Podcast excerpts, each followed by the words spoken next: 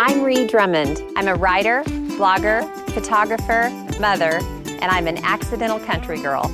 I live on a ranch in the middle of nowhere, and all my recipes have to be approved by cowboys, hungry kids, and me.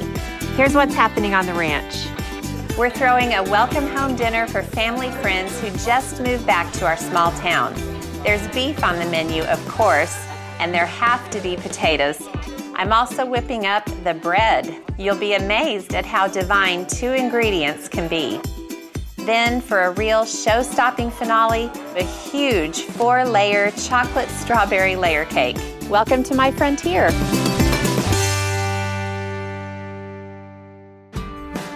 I'm having a big welcome home dinner for the Tolsons, who just moved back to Pawhuska after years of city life. Mike Tolson actually grew up in Pawhuska, but he and his wife, Bev, have lived in the city. They just moved back last year, and I've been wanting to have them over for a long time. And I thought a great big ranch-style dinner would be perfect. I'm whipping up a huge, and I mean huge, 4-layer chocolate cake. It's gonna be dripping with cream and strawberries. The cake starts with 4 cups of flour and 4 cups of sugar.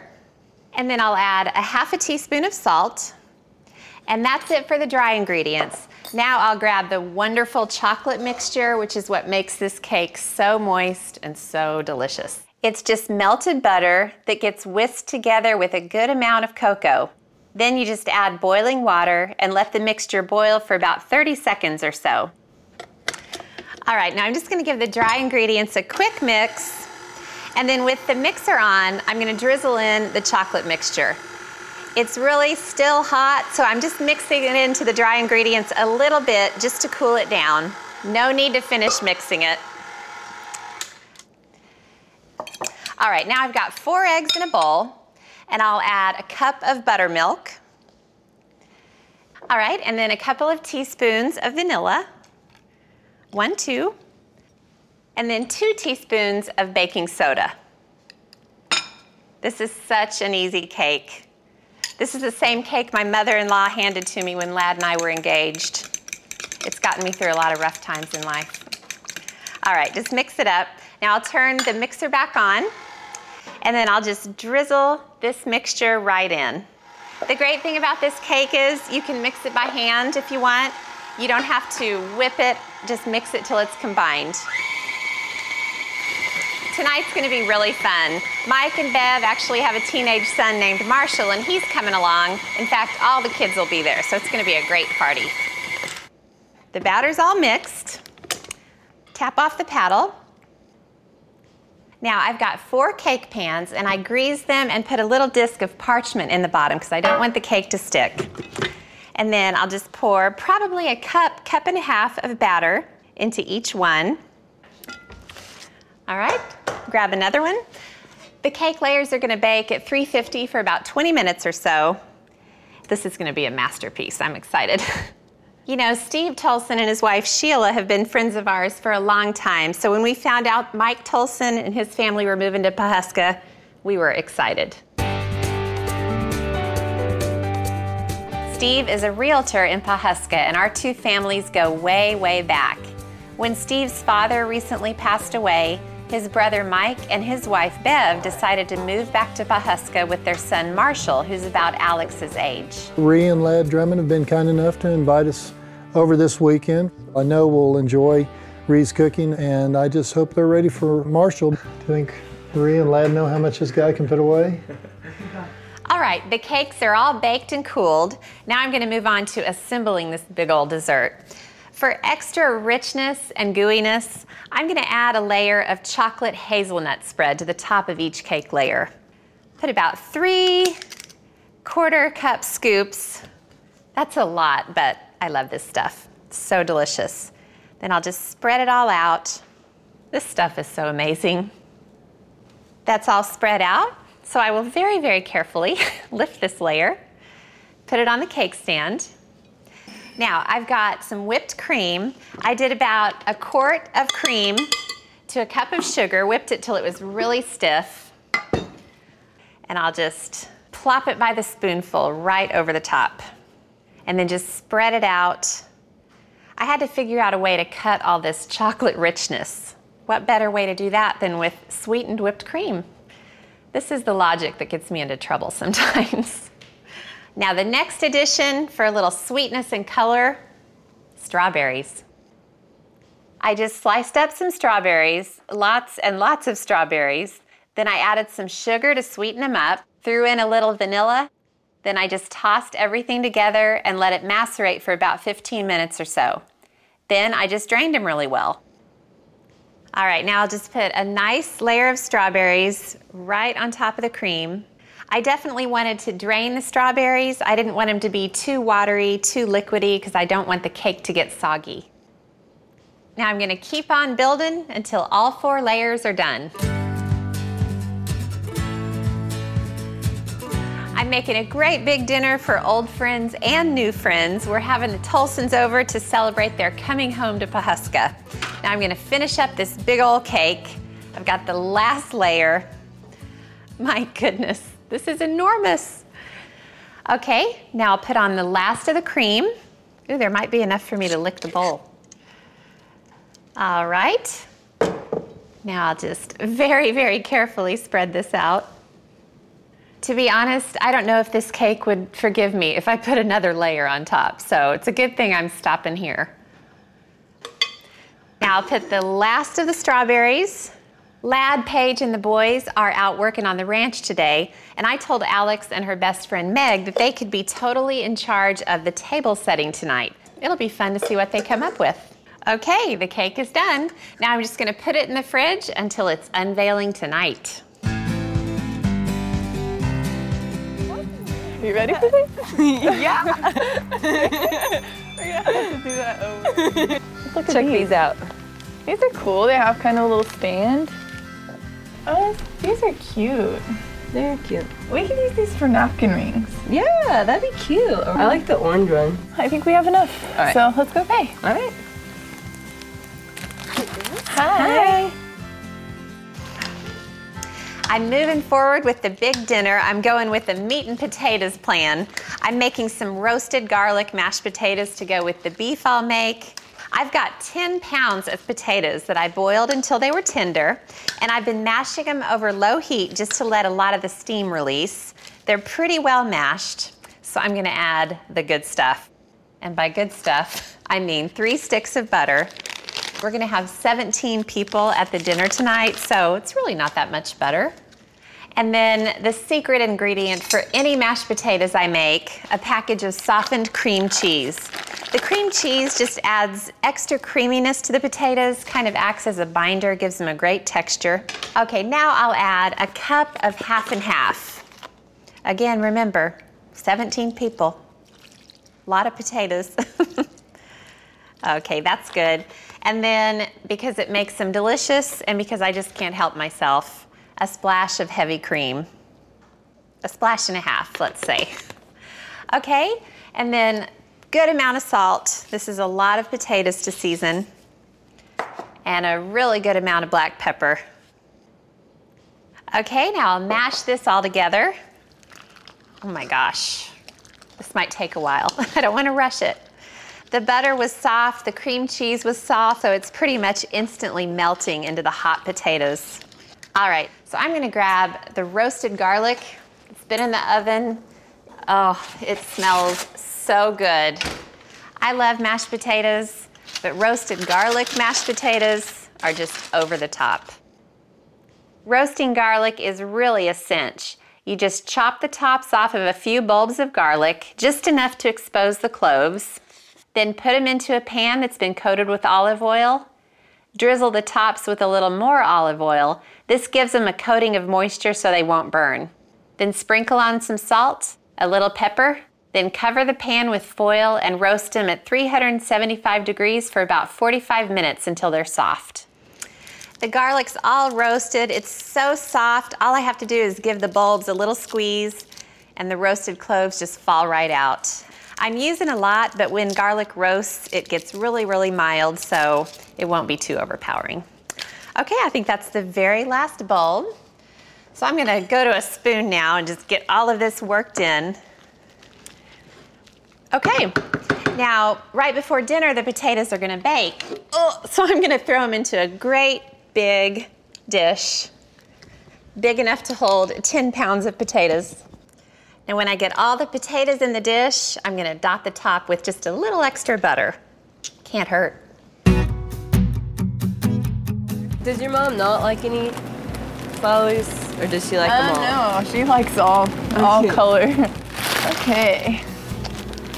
Hi. Hi, how are you?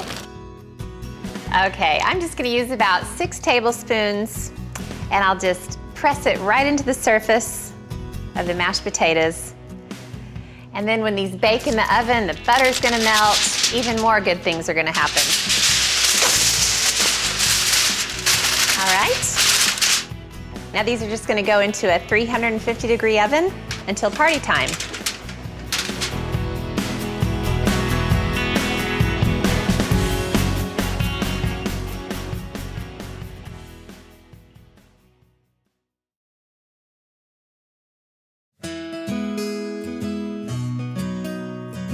I'm moving forward with the food for the big dinner party tonight, having some old friends and new friends over. I'm gonna make a couple of delicious roasted beef tenderloin. Beef tenderloin, without question, is my favorite cut of beef. It is so flavorful, so delicious, and so tender, hence the name. I'm gonna season the tenderloins with a whole bunch of crushed peppercorns. I've got some beautiful tricolor peppercorns, put them in a plastic bag, and I'm gonna break them up with a rolling pin. This is part of why I love tenderloin, because I always get to crush peppercorns, get out my aggressions for the week. I'm just breaking them apart. They'll still have some beautiful color. I think they're crushed. Okay, now I'm gonna really generously season the tenderloins with kosher salt. The thing about tenderloins is you roast them whole and then slice it after it's done. So you want to really generously season the outside because each slice of tenderloin doesn't have a whole lot of surface area. Okay, get a nice coating on there. Now, this is a little bit of an unusual ingredient, but I always sprinkle a little bit of sugar on the top of my roasted beef tenderloins. The sugar doesn't make the tenderloin sweet at all. It just sort of enhances the savory. It's a magical thing. Okay, now I'm gonna sprinkle on the beautiful peppercorns. So I'll just sprinkle them over the top of the beef. Try to get as many of them to stay on as possible. The peppercorns add great flavor, but they also give the meat just a little bit of spice, and that's really, really nice. So once I get it all over the top, then I'll just pat and press into the beef. Okay, now I always use meat thermometers when I roast tenderloin because the worst thing you can do in life is overcook a tenderloin. So I just stick them into the ends. I'll keep an eye on the thermometers while they're in the oven and make sure they don't go too far. Now the tenderloins are gonna roast in a really hot oven, about 475 for 20 to 30 minutes, and they're gonna be delicious. Now I'm gonna wash my hands and then I just have one more thing to do. Now, I'll keep an eye on the temperature, and I usually take the tenderloin out when they're at 125, 130 for medium rare. Now, to go with the beef and mashed potatoes, I'm gonna make the bread. It's not just any bread, it's the bread. My mother-in-law and I figured this recipe out several years ago. It's the most simple bread you'll ever fix. It has 2 ingredients. Now, the reason it's so easy is it starts with a loaf of French bread. I slice it down the middle, and then I literally take 1 stick of softened butter, plop it on one of the halves, and then I'll use a dinner knife to spread the butter into a thin layer all over the surface. And I want the butter to cover every single square inch. So I put this in the oven for a little while and then crank up the broiler, and the butter just melts into the bread and starts to get a nice golden color on the top. It is divine. Now, hyacinths bring in a great, big, beautiful green salad, so I think we're gonna have a really wonderful meal. Hey, girls. I thought you'd be walking through the door pretty soon. How are you? Good. Well, did you get those in Pawhuska? Yeah. They're gorgeous. Pawhuska's the getting place these days. Yeah. Y'all did great. Why don't y'all get started? Because dinner's gonna be here before too long. Alrighty. Now I'm gonna go change my clothes and then I'll check on the girls. You know, it'd be really cool. What? If everybody that they just took their bracelet with them. After yeah, they could take it home, kind of like a friendship bracelet. Yeah. Yeah, that'd be so cool. Beautiful. Good. It really does. The color. Oh my goodness, girls! You like it? It is gorgeous. Good. I love it. All right. Looks good. Good job. Hello. Hey, come on in, guys. Hey, Mike. Hey, Marshall. Hi. How are you? Slap me some skin, bro. Good seeing you. Show the girls. Well, this is one of many visits. I'm so glad you're here. We're so glad to be here. Thanks for having us. Hey, Pat, let's go get a drink. Come on in, guys. Yeah, we're planning to leave the house. All right, guys, I'll be back. I'm going to get the food ready. Talk amongst yourselves. The party's in full swing. It is so good to see the Tolsons. We're having a great time. The food's gonna be ready any minute. I've just got some finishing touches to put on the beef. Now, I've been sizzling 2 sticks of butter, and I crushed 4 cloves of garlic and put it in earlier. I'm just fishing the garlic out, and I've gotten the butter to a really, really brown stage. I didn't wanna burn it, but I wanted it to get really, really golden. This is gonna go over the top of the beef, which is smelling absolutely wonderful right now. Deep knee bend. This is a lot of beef right here. My goodness. Okay. Now I'm just gonna drizzle this wonderful garlic sizzling butter over the top. Yes, we pour butter on our beef here in Oklahoma. It's a fact. Okay, now I'm gonna cover the beef with foil and let it rest. Needs to rest about 10 minutes. Won't cover it tightly, just tint it over the top. Now I'm gonna grab the buttery bread, stick it in the oven, and then at the last minute, I'll crank up the broiler and get it warm. No. So what are you guys talking about? Food. Food?